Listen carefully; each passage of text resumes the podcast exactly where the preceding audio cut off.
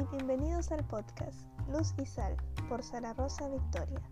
Esta es la primera temporada llamada Cuando lo que Dios hace no tiene sentido. Y estoy muy agradecida por la vida del doctor James Dobson, quien escribió el libro que precisamente lleva como título el nombre de esta temporada. Te doy la bienvenida al episodio número 4 y anhelo ser un canal de bendición para tu vida el día de hoy.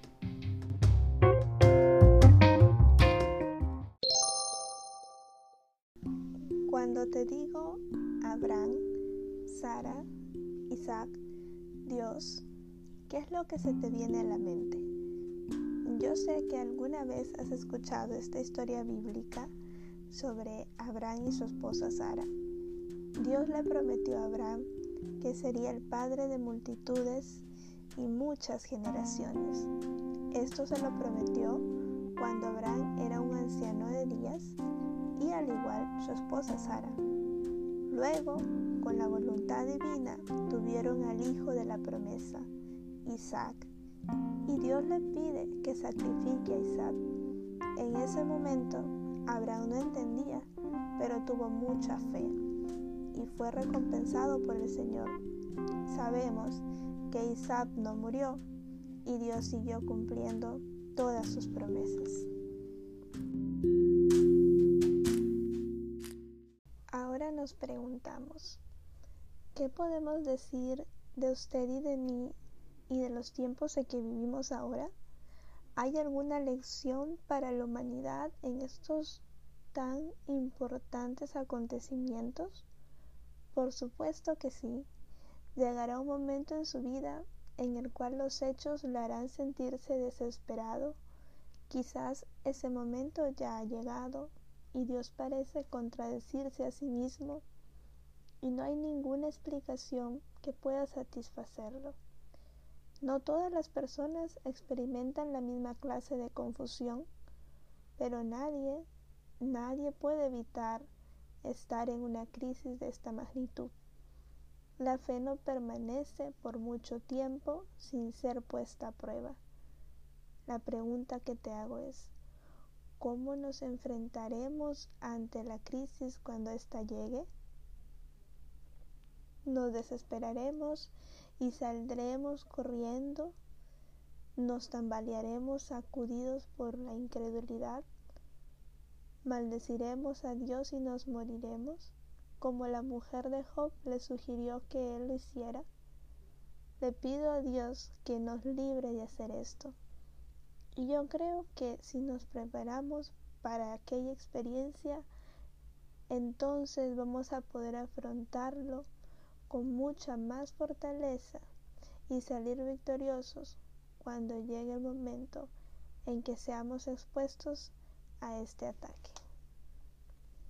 Bob era un honorable policía que llevaba 37 años de servicio y que un día menos esperado lo despidieron injustamente de su trabajo.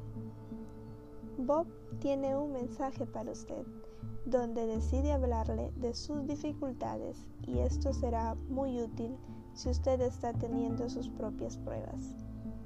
El ex policía dijo, cuando ya se veía que muy pronto Darrell Gates renunciaría como jefe de la policía, un artículo apareció en una revista de Los Ángeles y decía así, los que están deseosos de librarse de Gates deben fijarse bien en quién es el que está esperando la entrada en escena. Es un individuo llamado Bob, que tiene creencias religiosas muy extrañas. Luego mencionaron tres cosas que según se dice yo había dicho en un discurso grabado hace 14 años. Me mantengo firme en lo que realmente dije y no me estoy disculpando por ello. Tomé esos conceptos de la palabra de Dios. Pero la revista torció mis verdaderos comentarios y dijo, en primer lugar, él cree que la homosexualidad es un pecado eso es cierto. En segundo lugar, dijeron ellos, él cree que las mujeres deben someterse a los hombres. Eso no es cierto. Yo me había referido a lo que la Biblia dice acerca del sometimiento mutuo en una relación matrimonial. En tercer lugar, mis críticos tergiversaron lo que había dicho sobre la disciplina de los hijos. Yo estaba hablando de un padre que no había cumplido la promesa que le había hecho a su hijo y lo provocó a ira. Cuando el hijo se rebeló contra el padre, éste le dijo, si tienes a un hijo rebelde, tienes que quebrar su voluntad y para hacer eso tienes que golpearlo. Yo estaba citando lo que ese padre había dicho. Esas no eran mis palabras. Después dije, ¿quién estaba equivocado en esa situación? El padre estaba equivocado, no el hijo. Sin embargo, la revista me atribuyó las palabras del padre a mí y luego concluyó diciendo, esto es lo que el jefe Bob cree acerca de criar a los hijos. Ellos editaron de tal forma la grabación que los oyentes solo escucharon mi voz recomendando que golpeemos a nuestros hijos hasta quebrar su voluntad. Les dieron a los medios de comunicación esa grabación editada, quienes le dieron a conocer ampliamente. Esa fue una maniobra muy hábil y como resultado mi reputación fue gravemente dañada. Finalmente tuve que abandonar el departamento de policía y no he podido conseguir trabajo en la policía de ningún otro lugar. Recientemente hice mi solicitud para un puesto en la parte norte, pero ni siquiera me llamaron para entrevistarme. Es que soy un chiflado religioso, creo cosas raras. Ahora sé qué fue lo que Salomón quiso decir cuando dijo, más vale el buen nombre que las muchas riquezas. Proverbios 22.1. Incluso tengo amigos cristianos que han escuchado en la radio la grabación y me han dicho, sabemos que lo negaste, Bob, pero nosotros te oímos decir que se debe golpear a los niños hasta quebrar su voluntad. Yo traté de explicarles, pero a veces es difícil hacer que las personas comprendan la verdad. Tengo que confesarles algo. No solo me deprimí por causa de esta situación, sino que también me enojé con Dios. Y eso no estaba bien.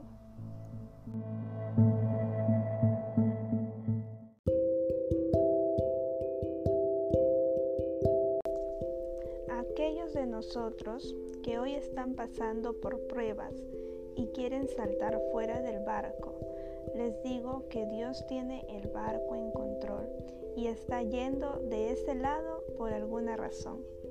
Aunque tal vez la reputación de usted haya sido arruinada y te sentías deprimido y estás preguntándote qué debo hacer, escucha con atención y podrás oír la voz de aquel que le dijo a David, confía en mí. Pero tú dices, no Señor, no quiero esperar, quiero que me ayudes ahora. Por favor, véngate de los que me han hecho daño. Pero Él nos dice en Salmos 46, 10, Estad quietos que yo soy Dios. También en Salmos 37, del 37 al 40, Considerad al íntegro y mira al justo, porque hay un final dichoso para el hombre de paz mas los transgresores serán todos a una destruidos. La posteridad de los impíos será extinguida, pero la salvación de los justos es de Jehová. Y Él es su fortaleza en el tiempo de la angustia. Jehová los ayudará y los librará, los libertará de los impíos y los salvará, por cuanto en Él esperaron. ¿Has pensado en saltar al mar y tratar de nadar para encontrar la seguridad en ti mismo? Eso es justamente lo que Satanás quiere que hagas. Él quiere que dejes a Dios, quien parece haber perdido el control de la circunstancia, pero te animo a que no te alejes de la seguridad de Dios. El capitán sabe lo que está haciendo. Existen propósitos que tú y yo no podemos percibir o comprender.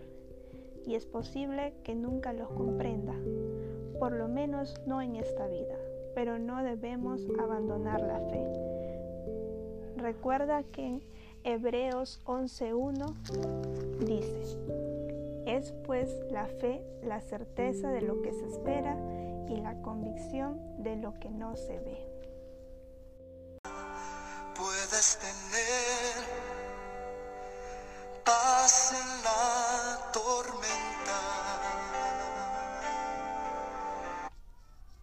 Muchas gracias por haber llegado hasta aquí y que Dios te bendiga grandemente. Este ha sido tu podcast, Lucisal.